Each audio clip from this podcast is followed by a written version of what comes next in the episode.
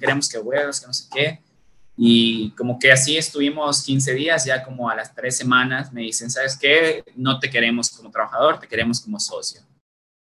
Cuando viajábamos, o sea, como que siempre me dejaban la ventana porque a mí me encantaba ver como que los edificios y las casas y todo, ¿no? Entonces como que ya sabían que yo tenía que estar en una ventanilla porque pues tenía que ver la calle, ¿no? Así viajamos en autobús, en lo que viajamos.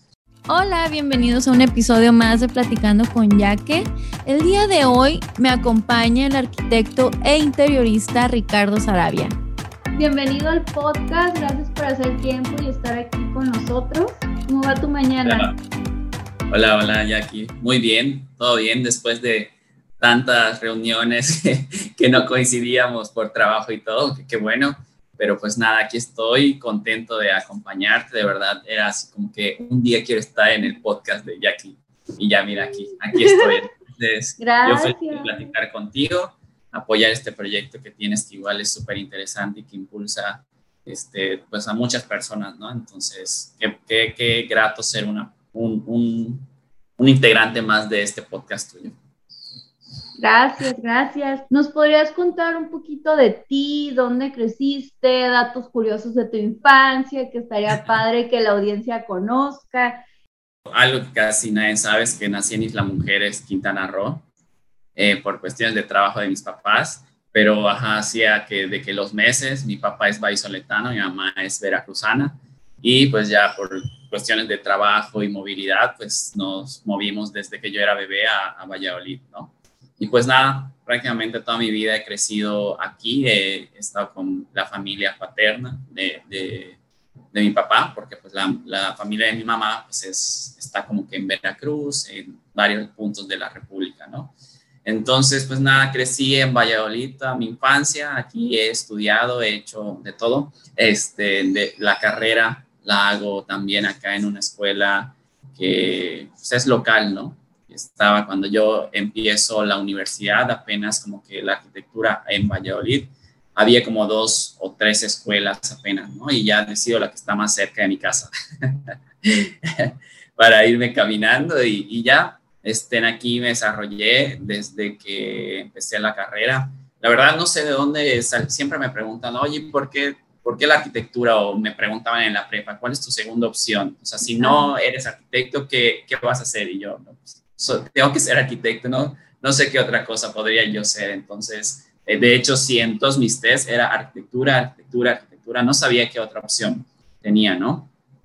Y nada, pues gracias a Dios la, la posibilidad de mis papás pues me ayudaron a, a desarrollarme como arquitecto. Y nada, creo que fueron cuatro años y medio de la carrera después de la carrera, pues me, se me presenta una oportunidad de trabajo que no era como que la, la, o sea, no me desarrollaba como tal como arquitecto dentro del trabajo, pero era una posibilidad muy buena este, en que iba a dar como que una estabilidad económica durante bastante tiempo, ¿no? Entonces ya la, la acepté y a la par de este trabajo, eh, pues nada, trabajaba como freelance o colaboraba con otros arquitectos locales, ¿no? Entonces, fueron cinco años desde que salí de la carrera que me estuve desarrollando de esta manera. Eh, ya después, yo desde que estaba en la universidad tenía plan de pues, hacer un máster fuera. O sea, yo quería hacer una maestría fuera del país. O sea, tampoco sé de dónde salió esa idea, pero, pero, pero la tenía. Oye, y pero nada. no recuerdas, no recuerdas en algún punto de tu infancia, es este, porque yo te iba a preguntar eso, ¿no? De cómo nació tu amor por la arquitectura, pero dices como que no sabes, pero era como un llamado, pero no recuerdas o tu mami no te ha dicho como sí. De chiquito te la pasabas jugando con los legos o dibujando o armando. ¿Tienes algún recuerdo de así de tu infancia o todos los niños jugando fútbol y tú, no, está más divertido si me pongo aquí con una hoja. Pues fíjate que, que, o sea, mi infancia en cuestión de juegos, o sea, nunca fui de videojuegos eh, de nada, ¿no? O sea, siempre tuvimos la oportunidad cuando pues todavía era más seguro hacerlo, ¿no? O sea, salir siempre con los de la calle a jugar y jugábamos de todo, ¿no? Entonces, y sí dibujaba, pero no era como que, ah, me sentaba todo el día a dibujar, o sea, realmente era algo que hacía y, y, ya, o sea, no es como que no estaba tan centrado en eso. Y, y, pues nada, o sea, de verdad cuando viajábamos, o sea, como que siempre me dejaban la ventana porque a mí me encantaba ver como mm. que los edificios y las casas y todo, ¿no? Entonces como que ya sabían que yo tenía que estar en una ventanilla porque pues tenía que ver la calle, ¿no? Así viajábamos en autobús, en lo que viajábamos, este, me dejaban.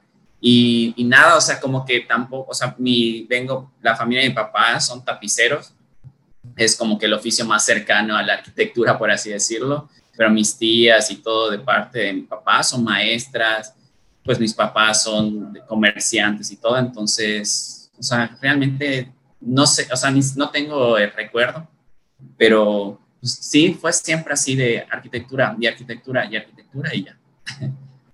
Oye, y ahorita regresando a lo que habías mencionado, ok, querías estudiar una maestría en el extranjero y fue cuando te fuiste a Europa.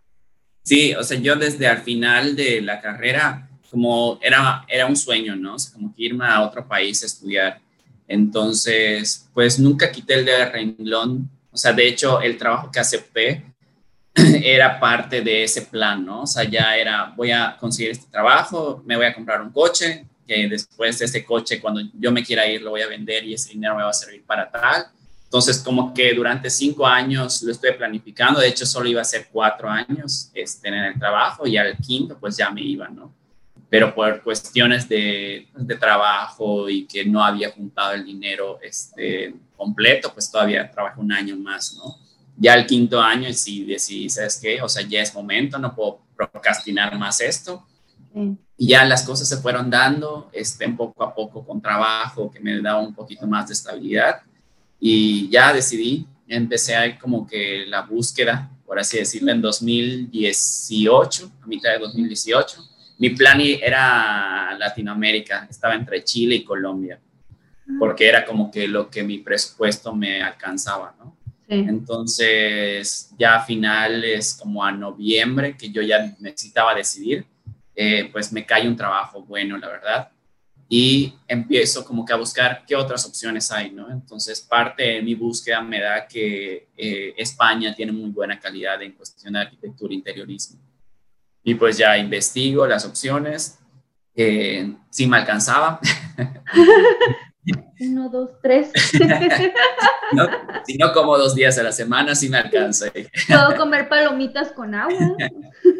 Este, y nada, saqué cuentas y obviamente era tres veces más caro todo ahí. Y la distancia y la posibilidad de como que de venir en cualquier momento o algo, pues era más difícil, ¿no? Pero sin embargo estaba seguro, al final estaba seguro de, ese proyecto que tenía que cumplir. Y nada, ya decido este, que es Madrid, decido la escuela, hablo con ellos y todo, y empiezo todos los trámites de visado y todo eso, porque pues sí es todo un tema y más se volvió un tema todavía más recurrente porque como eh, me iba por mi cuenta, o sea, estaba pagado todo por mí, entonces tenía que demostrar muchísimas cosas. Y aparte, pues tenía ¿qué? 26 años.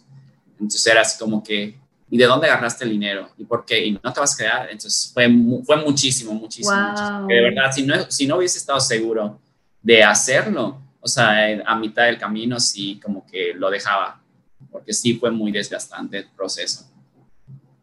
Sí, me imagino. Pues no sabía que eran tan exigentes en ese aspecto, porque pues estás comprobando, pero me encanta lo que dices. Hace unos momentos mencionaste como que ya eran cinco años aquí en ese trabajo, estabas sentías que estabas procrastinando pero ¿tú crees que era parte del miedo de salir un poquito de la zona de confort para irte a otro país a, pues, a lograr tus sueños? Porque sí lo lograste, porque pues a todos nos, nos da miedo iniciar cosas nuevas. Son sacrificios que ibas a hacer para cumplir con tu sueño, para cumplir con tu meta, porque sabías el futuro que eso te iba te iba a llevar, ¿no? Y los beneficios. ¿En algún punto regresaste a visitar a tu familia o fueron, ¿cuántos años estuviste allá?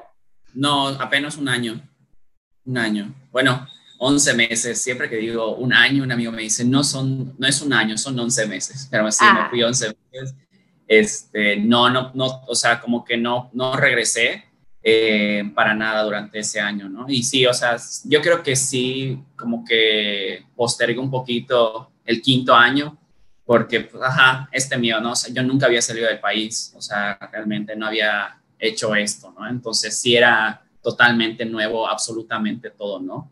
Y nunca he sido tan extrovertido, o sea, sí me, sí me gusta ponerme retos muy, muy altos, pero creo que sí tenía un poco de miedo al irme, ¿no? Pero ya cuando lo decidí, como que tenía que hacerlo, ¿no? Y obviamente, pues el proceso que tú dices, ¿no? Con mis papás y estás seguro y, y dónde vas a vivir y cómo y si te enfermas y no tienes a nadie cerca y obviamente desprenderme de mis amigos y todo, sí fue un, un tema que yo creo que al momento de irme lo afronté mejor que cuando ya estaba ahí. O sea, cuando me fui, me estaba como que bastante tranquilo, pero ya estando ahí, como llegué, o sea, por el mismo tema de la visa, llegué como 15 días tarde al inicio de mi curso. Entonces llegué directo a, a, la maestría y ya mis compañeros pues tenían 15 días adelantados y ya eran tareas y todo. Entonces como que llegué y no, como que no tuve tiempo de digerir, por así decirlo, el, ah, ya estoy acá, estoy desprendido, este, voy a conocerlas, o sea, realmente fue llegar y adentrarme a lo que iba, ¿no? Claro, ¿no? Y, o sea, fue como, pues como, y, ok, ¿nos podrías contar un poquito que ese proceso de adaptación, cómo fue para ti? llegas y es como, acomódate y tienes que estar, son dos semanas que ya estabas obviamente atrasado y a qué hora te das tiempo de respirar y decir, ay, ya me mudé, ya estoy aquí, ¿en qué momento te cayó el 20? Pues fíjate que no fue tan grato como me di cuenta, yo soy una persona delgada de por sí y un día que ya yo entraba a bañarme me di cuenta que todos mis huesos se me notaban así horrible, o sea, toda acá la parte de mi pecho me notaban muy marcados mis huesos, entonces como que dije, bajé de peso. Y como que contacto a una amiga de México que es nutrióloga y le digo, ¿sabes qué? Creo que estoy bajando mucho de peso. Y yo, a mí me cuesta muchísimo subir de peso, o sea, siempre tengo un metabolismo muy rápido, entonces, eh, ya había, lo, como que antes de irme ya había logrado un poco subir de peso, ¿no? Entonces, porque pues, ajá, tenía que alimentarme bien. Ah, y aparte, una cosa es que no sabía cocinar cuando me fui, entonces era una preocupación de mi mamá. Mm. pero, la verdad, no sé cómo, pero aprendí súper rápido y me cociné. La necesidad. y nunca, nunca he comido tan bien como comí en Madrid, la verdad. O sea, todo estaba a mis tiempos. Pero bueno, regresando a esto, me di cuenta porque ya me di cuenta que había bajado mucho de peso y ya me contacté con la nutrióloga, me asesoró pésate y todo, y ya fue que este, había bajado como 7 kilos en un mes, yo creo. No manches. Un mes había bajado. Entonces me dijo, oye, pues, ojalá fuera de toda esta parte de salud y nutriólogo y todo ese rollo, o sea, ¿estás bien? O sea, ¿cómo te sientes? Y fue ahí como que me cayó el 20 de que, o sea, de todo este proceso que yo estaba evitando, a lo mejor no sé cómo mi cuerpo estaba reaccionando de esa manera, ¿no? Se estaba desgastando demasiado, ¿no? y pues ya me di cuenta que no estaba del todo bien emocionalmente, o sea, muchas cosas, muchas cosas, como que me estaban pegando en ese momento y, y yo como que lo, lo, bloqueaba para no, pues tenía que estar ahí, o sea, ya estaba en ese proceso y no era como que, ah, me voy a regresar. Entonces, eh, ya tuve que ponerme las pilas, busqué como que ayuda ahí, ayuda en cuestión de, de que me puse a estudiar una sabiduría por ahí, que me ayudó bastante. Y nada, a partir de eso ya como que fui mejorando, recuperé 5 kilos este, muy rápido y ya estaba eh, en, como que en un plan de nutrición no tan controlado, pero sí constante, ¿no? Entonces eso hizo, me hizo más disciplinado con mis comidas, eh, con todo. Entonces eso fue, fue como me di cuenta que me, que me había pegado. ¡Wow! Sí. ¡Ay, qué fuerte! ¡Qué fuerte! porque, o sea, yo te hubiera dicho como, no, pues me pegó porque me perdí en una calle o no le entendía el mapa o no traía un teléfono inteligente, ¿no? Pero a ti te pegó, pues te, te chupaste, ¿no? Te, te estaba consumiendo tu cuerpo, no estás comiendo bien, pero fíjate, me encanta que buscaste una solución, no te estancaste. A ver, que estoy viendo este cambio, no me está gustando, o sea, qué show, y contactaste a tu amiga nutrióloga y eso, pero me encanta lo que ella te preguntó, ¿cómo te sientes?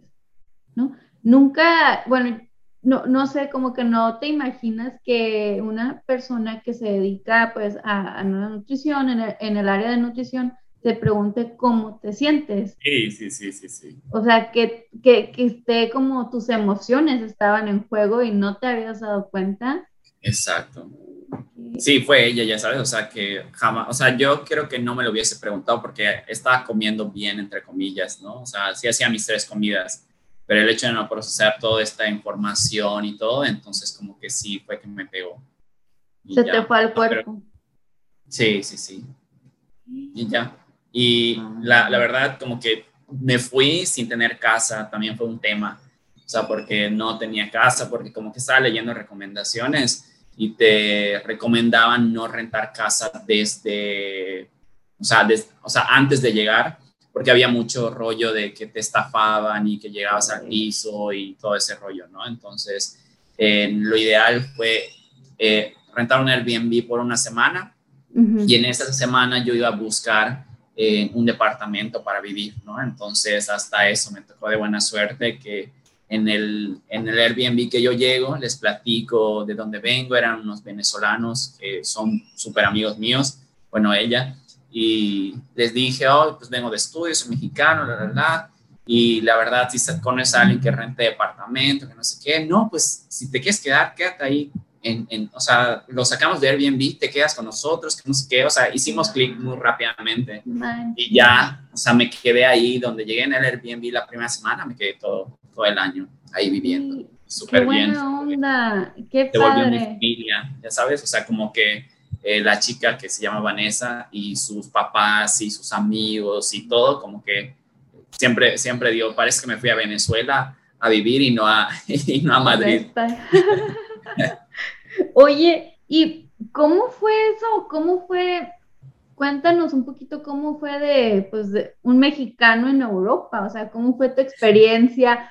Pues mira, eh, la, ventaja yo creo que lo que me ayudó un poco es que la escuela era una escuela pues internacional, ¿no? O sea, realmente estudié con gente de todo el mundo y pues, había más gente de fuera que gente nacional, por así decirlo, española, ¿no? O sea, de, en mi grupo, bueno, en mi primer grupo éramos como 15 y como 12 éramos extranjeros y 3 eran españoles, ¿no? Entonces creo que eso me dio mucha apertura adaptación, ¿no? Porque platicamos, ¿no? Pues fíjate que esto y, y yo ya había gente que tenía más tiempo viviendo ahí, como que te hacía recomendaciones y eso me dio más apertura, pero sí era muy chistosa, al menos, bueno, de por sí los yucatecos tenemos como que nuestras palabras muy coloquiales y, y regionales, entonces ya en el momento de exponer, como que la gente te ve así, como que, ¿qué está diciendo?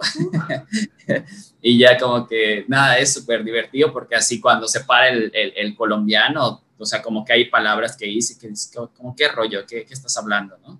Entonces eso fue eso fue súper divertido, que al, al, al, principio como que me daba un poco de pena exponer, ¿no? O sea, porque me decían, oye, ¿qué tal si no me entienden? Y ya después, o sea, me da, o sea, nos valía a todos y ya como que nos poníamos a, a, a, divertirnos. Y ya en cuestión de la ciudad, pues fue un poco diferente, creo que lo más diferente es el picante, lo, que, lo que más me costó. Y, pero en sí, la ciudad yo creo que como que es bastante como cosmopolita, o sea, como que es muy abierta a, a, la, a, la, a recibir gente, ¿no? O sea, uh -huh. su sistema de transporte es súper sencillo de usar y es muy bueno y, y la gente parece que te regaña, pero realmente no te está regañando, o sea, es su manera de hablar, ¿no? O sea, aquí somos más cálidos, o sea, los mexicanos somos de abrazar y, y, y todo el rollo y, y, o sea, y te puedes quedar abrazado 10 segundos, ¿no? En cambio ahí es un beso doble y ya, o sea, no hay como que el abrazo y ese rollo, ¿no? Entonces, como que es un poco más eh, seca la gente, por así decirlo, no en el mal sentido, sino que a diferencia de nosotros como mexicanos, pero todo lo demás bastante bien, la verdad, bastante, bastante bien. Wow. Pues qué padre, pues te adaptaste, pero ajá, o sea, entender también eso y no tomártelo personal o no estar como, ¡Ah! ¿por qué no? ¿Por qué no me hicieron? ¿Por qué no me dieron abrazo hoy? ¿Tuviste alguna situación que te quedaste así como, ¡ah! Sí, en el, en el autobús siempre, o sea, las primeras veces como que sentía que el camionero me regañaba porque no tenía mi, mi, o sea, como que mi pago cambiado, por así decirlo, o sea, exacto. Entonces, como que, o sea, casi casi una vez me bajan del, del autobús porque no tenían, pero realmente, o sea, así, así son, así te hablan, ¿no? O sea, no es como que te estén regañando. Ya después, de hecho, el director de la escuela nos los dijo, no, pues no se vayan a sorprender porque no los están regañando, solo de por sí así habla la gente, no sé qué, y ya. Bastante ah, relax, ¿sabes? O sea, ya después, o sea, los ignorábamos. Ay, no. Pues algún tip que tengas para los, algún mexicano que nos esté escuchando, mexicanas, o ¿cómo sobrevivir un mexicano en Europa? Pues tienes, o sea, yo, por ejemplo, eh, en cuestión de comidas, encontré un lugar que te vendía cosas mexicanas. Entonces, era, la verdad, sí era un lujo. O sea, una lata de, de, frijoles te salía, me salía 200 pesos, imagínate. Entonces, y era así como que mm. comer frijoles era, y a mí que me encantan los frijoles, era mi lujo. O sea, compraba mi lata y, lo dividía. Eh, y, y, nada, o sea, yo creo que es estar bastante abiertos como, como persona, ¿no? O sea, tener igual la mente muy abierta porque es un país igual muy liberal, este, o sea, con aceptación a, a todo, a todo. Entonces, te encuentras en el metro, o sea, de verdad parece una escena que es súper bonito, ¿no? Llegar a un lugar donde haya tanta apertura, que la gente se vista como quiera, sea quien sea, este, actúe como quiera actuar y vaya maquillado como quiera ir maquillado y vaya vestido y use los zapatos que absolutamente quiera sin que nadie se sienta que lo están observando, ¿no?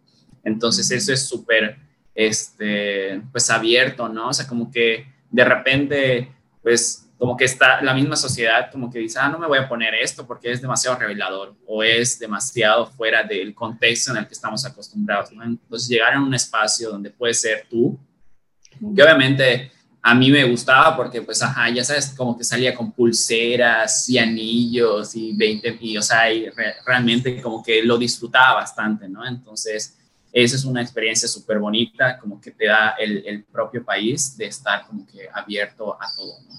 Sí, pues te abren la puerta como extranjero y todavía, o sea, respetan tu personalidad, ¿no? O sea, nadie te está apuntando, nadie te está viendo en un restaurante o mientras caminas o en la escuela, oye, ¿por qué? O sea, como que a la gente, me, no he estado ahí, algún día espero visitar, pero me da la impresión que a la gente es como que, o sea, le vale Juan el vecino. Sí, sí, sí, sí, sí, sí, total, o sea, cada quien es en su mundo, cada quien en su mundo.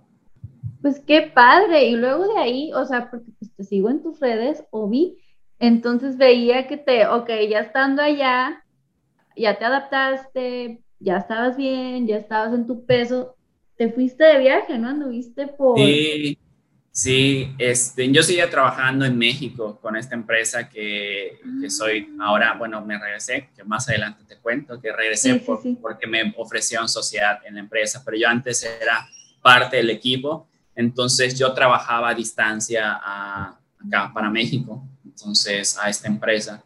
Entonces, pues nada, como que mientras yo estaba ahí, pues yo tenía como que mi dinero para vivir pues ese año o los meses que fueran y ya después pues conforme vaya teniendo trabajo pues iba a ir decidiendo qué iba a suceder, ¿no? O sea, si me iba, si no, unos amigos ya tenían planeado visitarme. Entonces como que me cae el primer trabajo ya estando ahí y, y sucede durante mis vacaciones de verano. Entonces como que eh, igual otra cosa que tenía al llegar ahí es que quería irme de viaje, o sea, era el viaje del viaje solo, ¿no? Entonces, me quiero ir solo, ¿no? Entonces, igual fue un tema así de que, como una semana de que lo voy a, ya mañana me voy, mañana me voy, mañana me voy, y no me iba. De un día casi, casi como, no sé si fue mi misma reacción de que no quería irme porque tenía miedo, que hasta me dio como gripa.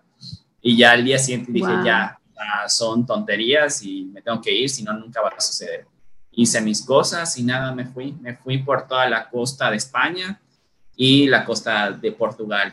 Entonces recorrí 21 ciudades. No, 16 ciudades, perdón, en 21 días de toda la costa. Y fue una experiencia súper bonita y muy diferente porque pues estoy viajando solo, ¿no? Entonces fue mucha conexión conmigo mismo, o sea, conocer gente, atreverme, perder un camión, correr y caminar, o sea, caminé como nunca en mi vida había caminado, ¿no? O sea, porque iba con un plan económico, porque obviamente no me podía salir de eso, ¿no? Porque todavía tenía que regresar a seguir viviendo. Entonces, como que, ah, voy a gastar, no sé, mil pesos diarios.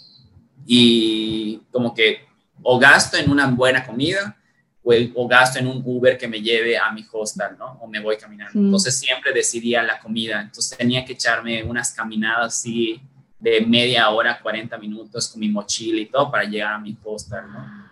Y entonces sí, eso fue súper divertido. O sea, realmente lo disfruté muchísimo. Conocí mucha gente y, y nada. O sea, fue una experiencia bastante buena irme solito, la verdad, ya el último día. O sea, como que llegué, a, terminé la costa de España, hice cuentas, o sea, como que si me alcanza, me alcanza, y avanzaba tres, cuatro días más. Volví a hacer cuentas, avanzaba, no sé, dos, tres ciudades más, así hasta que ya terminé. Obviamente sí quería terminar como que una parte, la parte norte de Portugal, pero ya como que ya mis amigos llegaban una semana después de que yo llegaba a Madrid, otra vez de vuelta, y ya por eso dije, no, ya, hasta aquí y nada, ya después llegaron dos amigos más y nos fuimos a la parte norte de, Europa.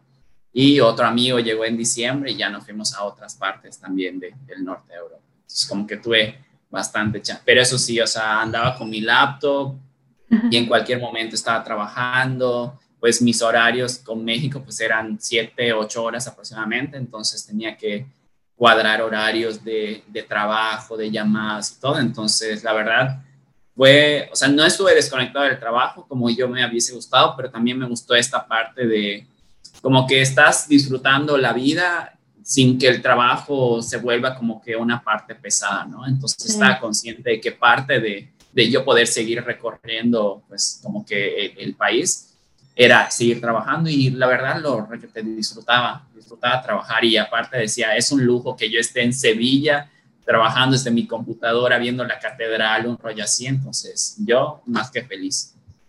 Ay, qué bonita experiencia, me encanta. No sabía que había seguido trabajando, wow, o sea, eh, un aplauso, ¿no? Pues sí, qué padre. Y, y, y sí, o sea, qué bonita oportunidad que seguías trabajando y como dices, ¿no? Empiezas el lunes, lunes en vez de estar en una oficina, es como, esa vista hermosa, magnífica, que, que, igual ya la habías visualizado, pero dices, wow, o sea, tengo el privilegio de estar aquí, lo voy a disfrutar, en vez de dejar que el trabajo me consuma o estar como, ¡ay, otra vez es lunes, es martes! Pero me encanta ese viaje que hiciste de 21 días solo, o sea, que, ok, te encontraste a ti mismo, ¿qué fue lo que encontraste? O sea, que no sabías de ti o Sí, o sea, ¿qué, ¿qué, aprendizaje tuviste de esos 21 días? Pues yo creo que la parte, o sea, como que más me llegó es como que a veces que, no, o sea, como que, ¿cómo te explico? Que no nos sentimos capaces, o sea, que como que nos limitamos de repente a muchas cosas, ¿no? A, oye, pero me voy a ir a Portugal y no sé hablar portugués, ¿qué voy a? ¿Qué voy a hacer? Y tampoco mi inglés es tan bueno pero sucedió y lo disfruté y me conecté con la gente a través de mi, de mi, de mi poca este, manera de comunicarme con ellos, pero lo logré. Entonces, como que esta me dio muchísima seguridad en cuestión de mis capacidades, en dónde puedo llegar, en dónde puedo hacer y sobre todo en cómo hacerlo solo, ¿no? O sea, nunca he sido una persona dependiente o codependiente de, de, de mi contexto. Gracias a Dios, como que he sabido en hacerlo de manera independiente siempre, eh, que eso he aprendido también que no es tan bueno porque vine así, o sea, no desconectado de todo, ¿no? Entonces, tengo que, en ese momento estoy buscando como que ese equilibrio, obviamente, de entender de que cuando estoy con alguien, pues tengo que conectar y cuando estoy solo, pues también puedo hacerlo solo, ¿no? Entonces, esa parte fue la más bonita, la verdad, y obviamente algo que me super pegó fue que ya llevo, creo que no me acuerdo en qué ciudad de, de, España, que obviamente el valor de tus papás, ya sabes, porque estaba en un momento ya que llevaba como 15 días viajando solito y después eh, salgo de noche y veo a las familias y todo ese rollo y obviamente pues me entra el sentimiento y, y obviamente pues la emoción de pues estarlo logrando, ya sabes, y saber que pues que esa capacidad a lo mejor nosotros nos la limitamos, pero nuestros papás como que nos impulsan a, sí puedes, sí puedes, sí puedes, sí puedes, ¿no? Entonces, independientemente que yo decía en ese momento, o sea, mi mamá está, según yo, tranquila, pero estoy extremadamente a 10 mil kilómetros de ella y aún así como que me dice, sí, sigue disfrutando lo que no sé qué, y a lo mejor ella en su corazón estaba como que triste porque estaba muy lejos y estaba sola y todo, pero aún así como que me impulsaba, sigue paseando, sigue disfrutándolo todo, entonces como que ese valor que le das a las cosas cuando ya estés en un punto no crítico eh, negativamente, porque gracias a Dios no estaba mal en ese momento, pero sí de, que te llega toda la información, todos esos momentos y todo, entonces es súper bonito y enriquecedor, yo creo. Sí, wow. Y estando allá, digo, porque pues todos somos humanos y el que diga que no se pone triste a veces porque, bueno, la soledad está bien padre, ¿no? Ya que la conoces y aprendes a ser su amiga y la disfrutas, es como, güey, estar contigo mismo es bien bonito, así como estar con personas, ¿no? Cuando estás con alguien disfrutas la compañía. Bueno, yo soy de las personas que sí trato de dejar el teléfono a un lado, como que sabes que no, estoy con esta persona, me está dando de su tiempo, yo también estoy aquí. Si vamos a estar en el cel, pues mejor hacemos FaceTime o algo así, ¿no? Que sea virtual. Que obviamente hace 10 años no era así, para mí ha sido un proceso de, ay, güey, o sea, me encanta estar sola. A mí la vida me fue empujando a estar sola, ¿no? Yo en la escuela pues comía sola porque mis amigas estaban en clases, pero veía todas las, a, todas las personas esa nostalgia de, ay, me encantaría estar sentado con ellos y estar comiendo, ¿no? Entonces, llegó un punto cuando ya me mudé de ciudad, también es como, ay, me encanta, me encanta estar sola, es bien bonito. Pero bueno, regresa, el punto es que en esos hay momentos de soledad, como todo humano, nos llegan días de tristeza, días grises, ¿Tú tuviste algún día gris o has tenido días grises y cómo los manejas? ¿Cómo lo identificas? ¿Te das permiso de, no sé, de, es que hoy no voy a trabajar o, este fin me toca desconectarme o cómo le haces tú? Pues yo tengo algo, o sea, coincido contigo, ¿no? O sea, mis amigos saben que cuando yo estoy en algo, o sea, me gusta estar en el lugar donde estoy.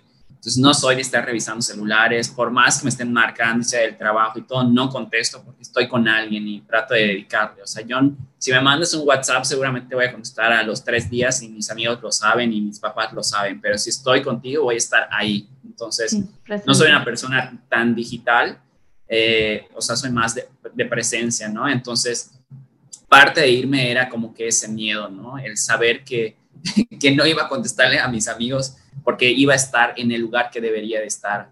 Entonces, parte también de un quiebre que yo tuve en, en, España, ya que me fui, fue eso, ¿no? De que yo estaba tan preocupado por seguir conectado con las personas de México que no estaba disfrutando tal cual pues, vivir ahí, ¿no? O sea, ah.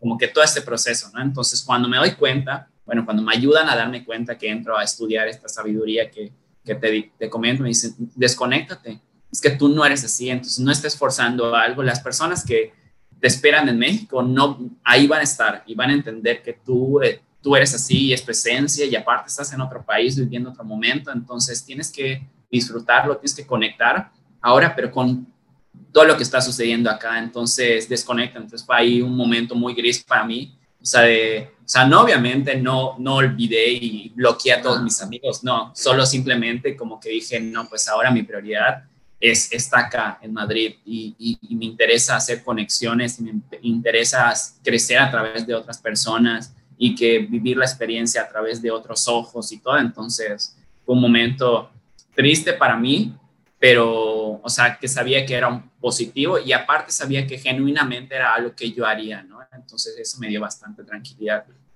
Pero también, como que aprendí también a estar desconectado que ahora como que tengo que, es lo que te digo, estoy en ese proceso de otra vez buscar ese punto de equilibrio, de, de entender que también puedo estar triste, de que también ya no estoy lejos porque algo que, o sea, como que aprendí mucho estando ahí, es que tenía que solucionar mis problemas emocionales y mentales y todo solo, porque no tenía como que alguien tan cerca para, oye, platicar y pues yo no era como que el teléfono y platicaba, oye, es que me pasó esto, no, no sucedía, ¿no? Entonces me acostumbré tanto a ser yo, a solucionarme y aplaudirme y abrazarme y a todo yo solo, que en este momento estoy como que en esta búsqueda de, de este equilibrio, de ya no estás lejos, o sea, estás a media hora de, de, un amigo, estás a dos pasos de tu mamá, estás a ese tipo de cosas, ¿no? Entonces, fue la parte que ahora tengo que como que retomar y entender ese equilibrio de, de la vida y de, de, mí, ¿no? Sí, que no estás solo, porque entiendo perfectamente tu punto. Yo también a veces soy así como, eh, es que yo lo puedo hacer sola. Y no es ego, sino es simplemente la cosa de no querer molestar a nadie. y estás tan acostumbrado a resolver tus problemas que se te olvida pedir ayuda o se te olvida que hay gente que neta te quiere ayudar de corazón. Exacto. Y, pero uno no los deja no por, no por groseros, porque no, es que no quiere ser una molestia en su lista, no, no, es que ya tienes muchos pendientes, lo que menos quiero hacer es este, pues agregarte otro más, ¿no? Eso. Eso. es un tema.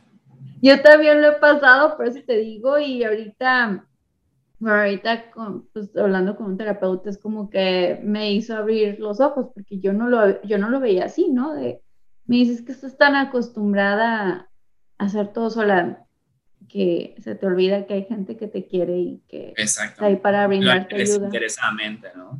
Sí, y pues todo es un balance. La vida es un balance, ¿no? O sea, también no, eh, hay una línea muy delgada entre hay gente que igual puede pasar de conchudez a neta pedir ayuda.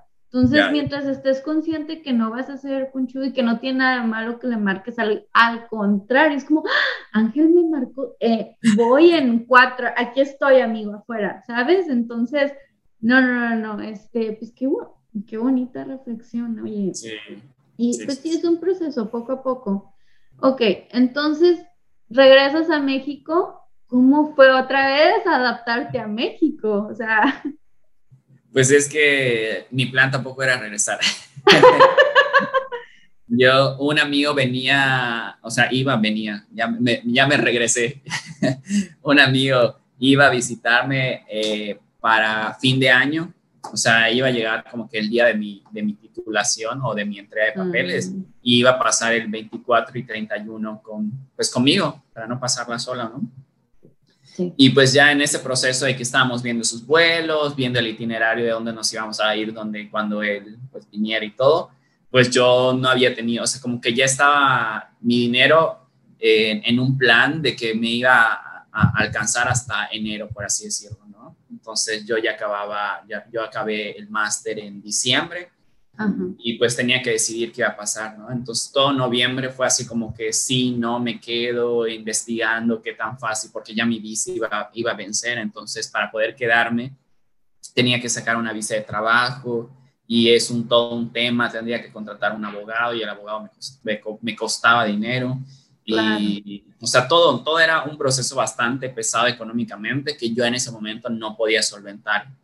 Entonces, como que ya decido, ah, pues me regreso y me regalé de cumpleaños eh, mi boleto de vuelta, pero no le avisé a nadie, o sea, todos ya sabían que yo me quedaba. Entonces, oh. eh, yo, yo no avisé. Entonces ya como que al final investigué con el abogado y me dijo, ¿sabes qué? Pues regresa a México y ve desde ahí eh, una empresa, si tú quieres volver a Madrid, que te dé un trabajo y y ya que las mismas empresas, si tú eres un prospecto bueno para esa empresa, pues te va a pagar todo este proceso de visado de trabajo, porque no es como que tú puedas trabajar, me quedo y me dan trabajo, no, o sea, realmente es imposible y es un proceso que tienen que primero ver si tu puesto no lo está solicitando ninguna persona con una nacionalidad española y si pasas ese filtro, pues ya te consideran a ti. Entonces es todo un tema, la verdad y que obviamente es entendible, ¿no? Porque pues tiene que darle trabajo a gente de su país, ¿no? Sí, sí. Y ya al final como que, ah, y la empresa que era, eh, de la que era, que trabajaba para ellos, me dice, oye, vuelve. Y no, es que mira, tengo este plan, les platiqué, no, no, no, queremos que vuelvas, que no sé qué. Y como que así estuvimos 15 días, ya como a las tres semanas me dicen, ¿sabes qué? No te queremos como trabajador, te queremos como socio. Vuelve. Wow. Y ya me ofrecen ser socio de la empresa. Y pues, pues era una oportunidad también, ¿no? Entonces, también fue parte de, de mi decisión.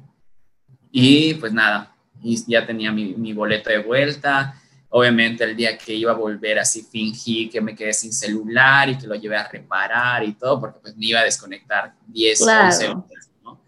Entonces ya vuelvo y nada, la sorpresa para todos, más para mis papás. claro. Lo primero que me dijo mi mamá, oye, pero ¿te, te llegas para quedarte o te vas a regresar? Y yo, no, por el momento me voy a quedar, le dije. ¿Me, me, me avisas cómo va a estar? ¿Qué va a decir? Pero Ay. ahora ya respondiendo a tu pregunta, fue otra vez, to- o sea, creo que me costó más la regresada, o sea, el adaptarme, que el yo adaptarme a Madrid, ¿no? Porque la razón más importante es que yo, o sea, no sé por qué sentía que las cosas se habían detenido acá.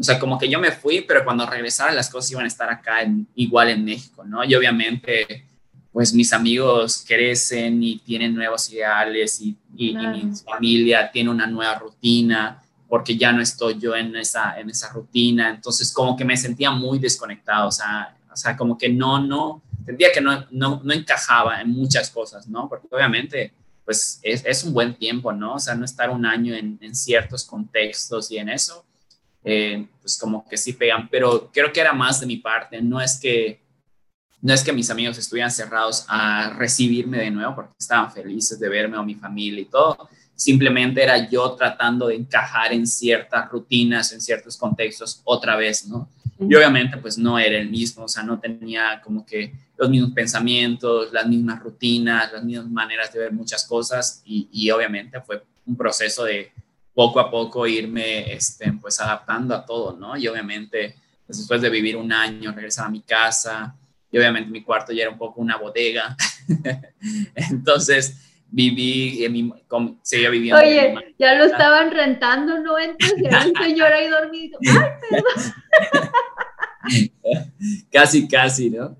Y nada, o sea, fue volver a, a todo este tema y obviamente, pues, o sea, yo me sentía muy feliz en Madrid, o sea, no es que si tú me dijeras, ¿quieres volver? Sí, volvería, la verdad, pero no a vivir, o sea, realmente me gustaría ir a, visitar a mis amigos, a todo, pero sí me siento muy a gusto estando acá, ¿no?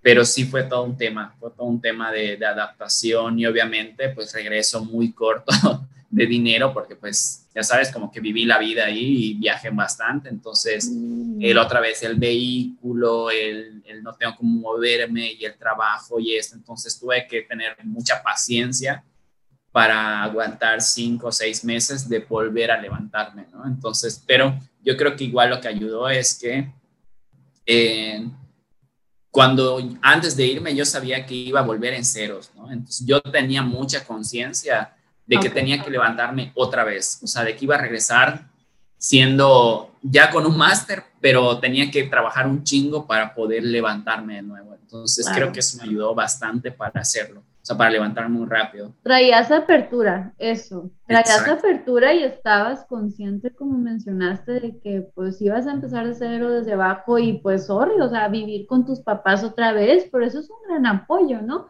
Pero, pero mira, lo, lo Sí. lograste.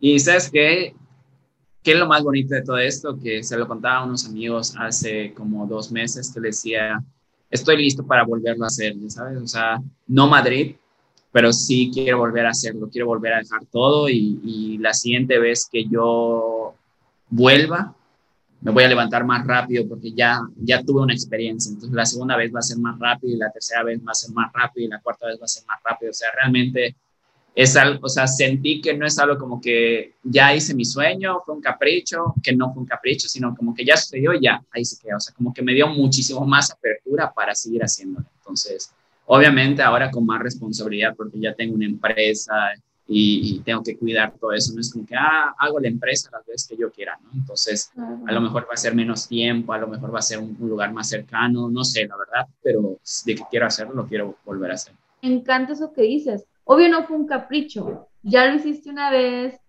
con mucho miedo, pero lo lograste, te aventaste y estando en otro país, te fuiste a viajar por 21 días tú solo.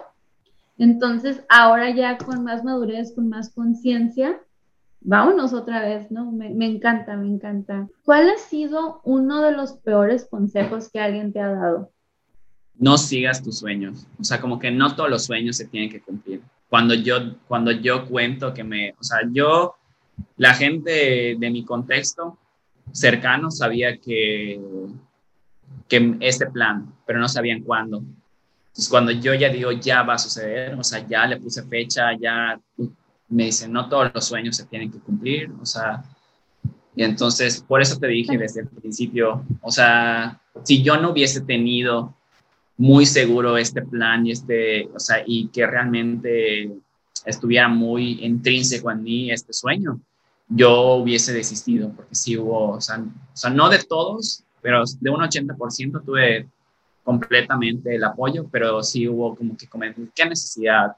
Porque, o sea, entonces, como que, pues sí, tienes que saber que, que tus decisiones, o sea, yo cuando tomo una decisión es porque ya en mí analicé todo lo positivo, lo negativo. Cuando lo cuento, si me hacen una, una crítica o un comentario positivo, no es como que me impulse, ya sabes, ya tengo el impulso. Cuando doy la noticia, ya tengo el impulso. Solo es como que cuando es un comentario positivo, como que, ah, está bien, está chido, o sea, como que me ayuda, ¿sabes? Como que me, me da un poquito más de seguridad. Y cuando es negativo, o sea, realmente no sucede nada en mí, porque ya analicé todos los puntos que tuve que analizar y pues es como que, ah, ok, o sea, entiendo tu punto de vista, no la comparto, pero ajá, ahí está. Tampoco es como que, ah, pues ahora lo voy a hacer porque le voy a demostrar a toda la gente de que puedo, o sea, realmente no actúo de esa manera, o sea, eh, sería actuar así siento que es como que darle la aprobación, esperar la aprobación ajena, ¿no? Y, la única aprobación que en este momento yo quiero es la mía, entonces, si ya la tengo, ¿para qué? Me encanta, me encanta lo que dices y a veces las personas en eso que no sé si todavía siga siendo tu amistad o algún familiar, no vamos a mencionar eso, la persona que te dijo no, si, no todos los sueños se tienen que cumplir. Igual, obviamente, ya cuando analizas o entiendes el, de dónde viene esa persona, de dónde, tú dices, bueno, igual quiero pensar que esa persona te lo dijo porque eran sus miedos. Exacto. esa persona tenía su miedo, era un espejismo, ¿no? De que, no, o sea, ¿cómo se va a ir? ¿Cómo va a irse a España? O sea, no la va a armar. No, porque esa persona siente que si se hubiera ido a España no la iba a armar y probablemente siga en el que hubiera, que eso es lo más triste, ¿no? Ok, tenemos un sueño, lo estamos visualizando y si no lo intentamos, imagínate llegar a nuestros 60 o ahorita esta edad de, es que, ¿qué hubiera? Imagínate ahorita estar, ¿qué hubiera sido si me hubiera ido a España? Total, total, total. O sea, no vivir de la esperanza, vivir en el hubiera del pasado, o sea, el hubiera y, y el pasado ya no existen, pues, o sea, no se puede estar pensando en eso, pero, pero me encanta que ignoras los comentarios negativos porque tú ya estás convencido, ya tienes tu convicción de, no, yo lo voy a hacer, no importa, y los comentarios negativos se te resbalan como mantequilla y los positivos, pues órale, es como apoyo y más emoción, ¿no? De eso, wow. ¿Y nos podrías compartir en qué proyectos te encuentras trabajando en estos momentos? En este momento acabo de terminar un restaurante, que es mi primer restaurante ya como interiorista, ya sabes, como que el primer proyecto integral que vi del interiorismo hasta la producción, hasta el montaje, hasta todo.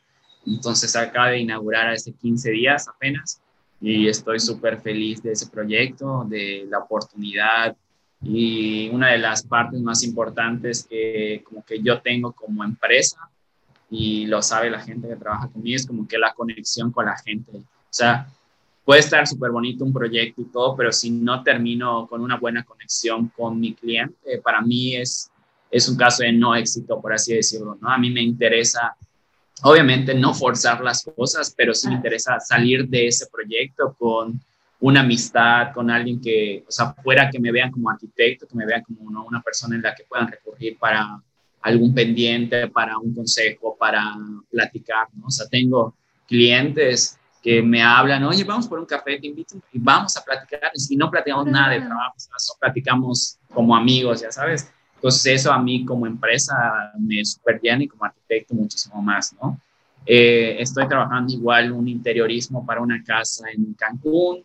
Estoy por empezar a construir varios proyectitos por ahí, una cafetería, una casa de, de uno de mis mejores amigos, igual estoy súper feliz por, por hacerlo. Y nada, o sea, yo creo que en este momento estoy como que organizando mi segundo semestre del año. Entonces, como que andaba como que una semana atrás terminé el restaurante y como que me di un tiempo porque sí fue bastante desgastante el restaurante. Entonces como que me di un tiempo muy relax y ahora como que ya me estoy reactivando a, a organizarme y a todo. Me encanta lo que dices, es, para ti es muy importante quedarte con una conexión. Obviamente, pues, sí, sí, sí, nada a la fuerza, ¿no? Como dicen, pero me encanta que tu cliente a veces te habla, bueno, ya no es cliente, ya son amigos, hoy vamos a echarnos al café y cero hablar del proyecto, es hablar de la vida y ya, fíjate, creas nuevas conexiones, nuevas amistades y a esa persona le gusta tu ética profesional y les gusta tu personalidad, porque para ellos también es importante como, pues, estás invirtiendo la casa, tu negocio, es tu bebé y lo estás poniendo en manos de acá del arquitecto, tiene integridad. Entonces, eso es muy importante.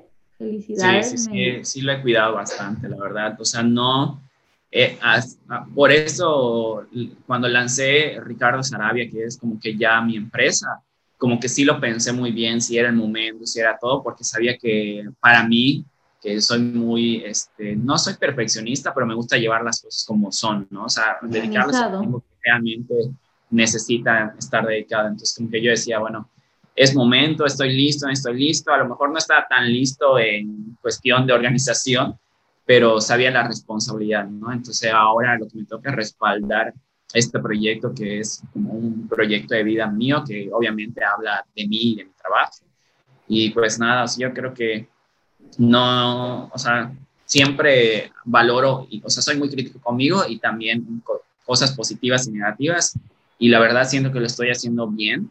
Eh, me siento contento con, con, los resultados que estoy teniendo. Estoy avanzando de una manera adecuada. No estoy, no estoy apresurado por ser exitoso. Bueno, yo me siento exitoso ya, pero en cuestión de posicionamiento, este, como despacho y eso, todavía siento que me falta muchísimo por recorrer pero tampoco estoy desesperado por ya llegar al top 10 de los interioristas arquitectos yucatecos, ¿no? O sea, no estoy desesperado, estoy yendo tranquilamente a mis tiempos, a mis pasos, porque pues tampoco quiero desconectarme de mí, de mi familia, de mis amigos. Entonces todavía estoy así como que sí amo mi trabajo, amo dedicarle muchísimas horas, pero también me gusta estar solito, me gusta disfrutar a mi perrito, me gusta todos los sábados comer con mis papás, porque de verdad todos los sábados saben mis clientes que no trabajo, porque es el día que le dedico a ellos, salir de repente con mis amigos. Entonces, si estuviera a un 200% de mi empresa, o sea, realmente, pues no tendría tiempo de hacer todo esto, ¿no? Entonces me la llevo bastante relax, me siento súper feliz con los resultados y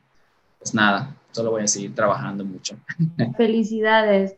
No, y eres una persona exitosa y me encanta que celebres tus triunfos y me encanta que tienes un límite de, no, yo trabajo horario de oficina de lunes a viernes.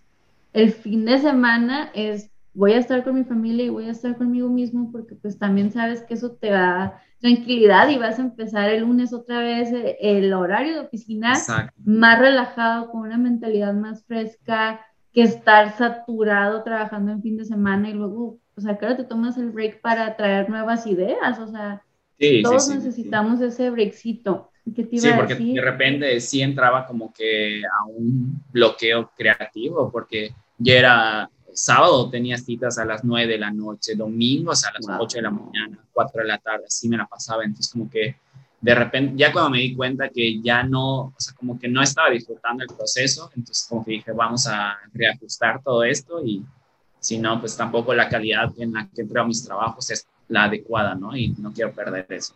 ¿Y hay alguna historia que nos pudieras compartir lo, lo que cae en los arquitectos, lo que nadie sabe, lo que pasa detrás de, de construcción, lo que no vemos nosotros? Pues sí, o sea, fíjate que como interiorista sí es un tema súper complicado.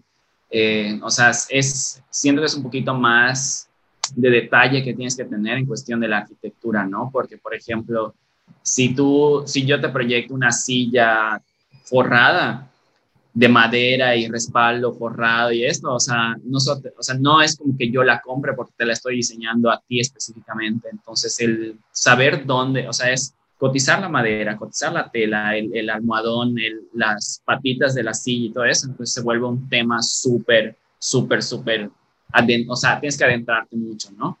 Entonces, o sea, fue muy divertido hacerlo, o sea, el restaurante, porque sí, o sea, los clientes aparte tenían experiencia en restaurantes.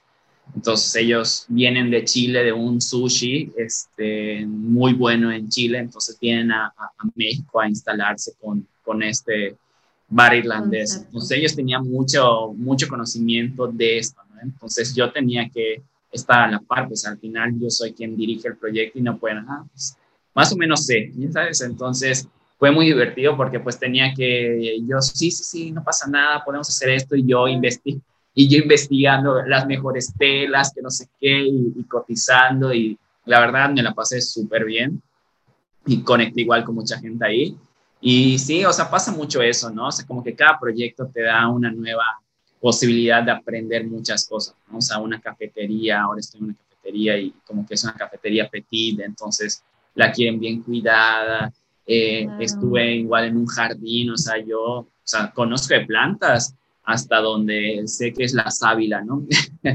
entonces me dijeron, no, pues tienes este jardín y tienes que hacer un parque. Entonces, investigar sobre plantas, y el proceso y obviamente viene el jardinero y el jardinero quiere que tú lo dirijas cuando realmente en ese momento pues quien tenía más conocimiento de era el jardinero. Entonces, la verdad le, le he perdido mucho la pena decir pues bueno, no, no lo sé, o sea, guíame. Y hice muy buena conexión con el jardinero, el jardinero me ha enseñado un montonal entonces, como que esta parte de, no porque soy el profesionista tengo que saberlo todo o que yo tengo que dar esa imagen de, ¿sabes qué? Tú tienes que saberlo todo y el jardinero es el jardinero, ¿no? O sea, realmente hay gente a la que le puedes aprender un chorro de cosas, ¿no? Y no necesariamente tienen que estar a tu nivel eh, de licenciatura, por así decirlo, algo. Entonces, simplemente es estar muy abierto a, y nada, o sea, me divierto mucho cuando me doy cuenta que me faltan muchísimas cosas en conocimiento, pero estoy muy abierto a aprenderlas de quien sea, ¿no? Entonces, aquí estoy. Me, me encanta, qué bonito que eso que dices, que no porque sea profesionista significa que tengo que saber todo y no te da miedo decir, sí, va, yo me encargo del proyecto. ¿Cómo va a pasar? Pues tú le vas a investigar tú vas a buscar tus conexiones, y, pero lo, de que lo logras, lo logras. me encanta esa seguridad que tomas. Lecciones aprendidas a lo largo de estos años, lecciones aprendidas como estudiante, como arquitecto, como dueño de un negocio, o sea. Ya, pues yo creo que siempre ser buena persona, o sea, creo que mi lema es ser buena persona, independientemente con lo que sea que te relaciones todos, o sea, tenemos que ser genuinos en nuestra manera de interactuar con cualquier tipo de personas, o sea, yo no soy como que el ángel de arquitecto que trate con su cliente porque le va a tener un beneficio económico, ¿no? O sea, soy como soy con mis amigos, soy con mis papás, soy con mis clientes, entonces soy una persona bastante abierta en cuestión de platicar, en romper hielo, en, en, crear esta conexión entre cliente y amigos, papás y todo, ¿no? Entonces, yo creo que es de las mejores lecciones, ¿no? O sea, es ser genuino, o sea, de nada me sirve ponerme una máscara de profesionista y de que tengo un máster y todo, porque me decían, oye, pues vi en todos lados que tienes un máster, pero yo, o sea, sí lo siento, obviamente es un impulso que a mí como profesionista me va a dar, pero no es como que yo ande alardeando de, ¿no? O sea, si me dan la oportunidad de platicar, o sea, a mí me emociona platicar de, de, de, lo que fue mi experiencia, ¿no?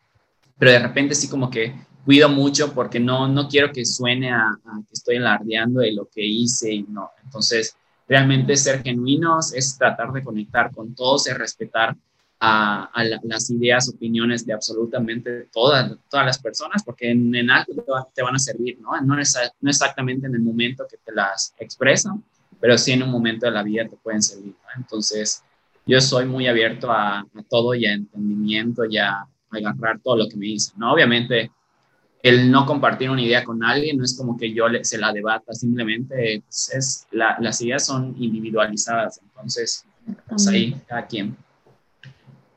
Qué bonito, ¿no? Y aparte todos esos bonitos valores que vienen de tu casa y que los has ido llevando. Oye, ¿y cómo te pueden encontrar en tus redes sociales?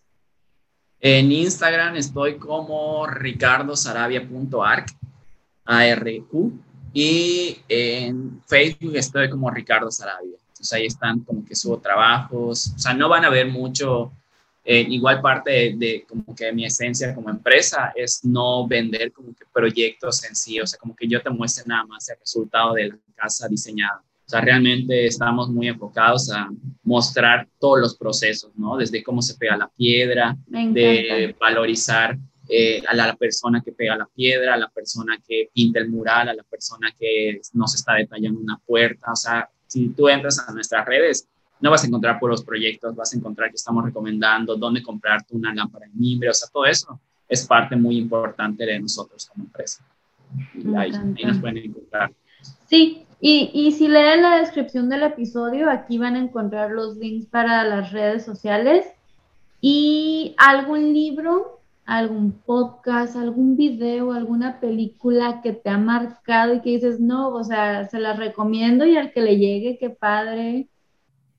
Pues mira, como podcast, aparte del tuyo, obviamente, me gusta mucho Diego Dreyfus que era el que creo que una vez coincidimos que era muy bueno. O sea, me gusta, obviamente no comparto todas las cosas que él dice, como cada quien jala lo que necesita, ¿no? Pero siento que en este momento de la vida y de todo este rollo de, de que te quieren motivar con frases muy este, trilladas, yo creo que es de las personas que más estén crudo, o sea, como que es muy crudo con lo que dice. Eh, creo que es muy, muy, muy bueno, ¿no? Y un poco cursi, mi película favorita es Comer, Rezar, Llamar, o sea, como que me encanta toda la, no toda la trama. Cursi, está hermosa esa película.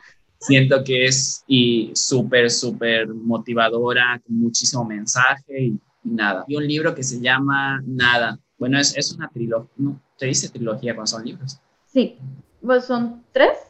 Sí, es Todo, Nada y Guerra. ok. Son tres libros que son muy buenos. No, no ubico en ese momento a la autora, pero son libros súper cortitos que están en Amazon. Entonces, son libros que hablan sobre el existencialismo y, nada, son, te, te, llegan. Pues ya saben, si leen la descripción del episodio, aquí van a encontrar las redes de Ricardo, van a encontrar sus recomendaciones y Wow, no, pues, ¿qué, qué puedo decir? Me, me, me, voy encantada. Primero que nada, me encanta que después de varios meses, porque los vení, les quiero confesar que tenía casando a este hombre varios meses para hacer esta, para tener esta bonita plática y por fin se nos hizo. Entonces estoy súper agradecida por tu tiempo, por tu presencia, por todo lo que nos compartiste el día de hoy. Wow me voy de esta plática con este mensaje bonito de disfrutar los procesos, ser quien somos, ser genuinos, ser humildes y el respeto, que es lo más importante. Respetar a, los a las personas, respetar las ideas, respetarnos. Uf, con eso me voy de, esta bonita plática. Sí, sí. No, yo igual estoy muy contento porque haya sucedido. Parte de que no había sucedido era lo que te decía que tenías citas de trabajo los domingos, entonces era imposible. Entonces, la verdad ya estoy más relax, estoy súper feliz de haber platicado con, contigo y, y, de haber platicado como que esta experiencia, creo que nunca había ahondado mucho en muchas cosas, de hecho mucha gente se va a enterar de varias cosas de, de todo esto, ¿no? De este proceso que sucede, pero creo que es bueno, ¿no? O sea, es bueno que saber que, porque yo creo que hay mucha gente que quiere atreverse a hacerlo, entonces también entender que no todo es color de rosa y obviamente yo no soy una persona de redes, o sea, lo que ves en mi Instagram como, como en mi cuenta personal, o sea, no, realmente subimos lo positivo, por así decirlo, ¿no? Entonces, es, es una parte, es la parte bonita de irse a, a vivir a otro lado, pero también hay mucho tema de adaptación y de crecimiento y todo, pero al final todo es enriquecedor. Pues nada, estoy súper feliz de aquí mm. acompañarte y platicar. Y bueno, hablando de eso, o sea, ¿qué, ¿qué, le dirías si alguien nos está escuchando ahorita y está dudando de irse, bueno, ya que pase todo, no sé cómo esté ahorita lo de COVID y todo para irse a otro país a estudiar, pero bueno, ya asumiendo que ya se puede, ¿qué le dirías a esas personas que están dudando o que tienen miedito de, de salir de su zona de confort? Pues primero que el miedo realmente no es algo que no debiera existir para tomar una decisión. Realmente una decisión viene acompañada con un poco de miedo, que es miedo que es el que debemos tomarlo como impulso. Y yo creo que hay que seguir siempre nuestros instintos, no dejar para en 40, como decíamos, no, no me voy a llegar a mis 40 años y arrepentirme de algo que realmente mucho está en nuestras posibilidades. Obviamente, pues de, en, en nuestras escalas, en nuestras medidas, también hay que ser conscientes hasta dónde podemos llegar pero y, o sea, imponernos un poquito algo más elevado de lo que nosotros creemos que podemos hacer. O sea, porque si nos quedamos con esta idea de que somos capaces de caminar solo dos cuadras, pero al final, si te exiges un poco más, camina cinco, entonces nunca vamos a poder descubrirlo si no nos atrevemos. Entonces, de verdad que se atrevan, que se hagan y que estar con la apertura de que todo, toda decisión trae consecuencias positivas y negativas y que al final, si las sabemos abordar, van a hacer un cambio muy bueno para nosotros. Entonces hay que atrevernos. Eh, gracias a todos por escucharnos y gracias a todos por vernos. Que tengan un excelente día, tarde, noche, donde nos estén escuchando.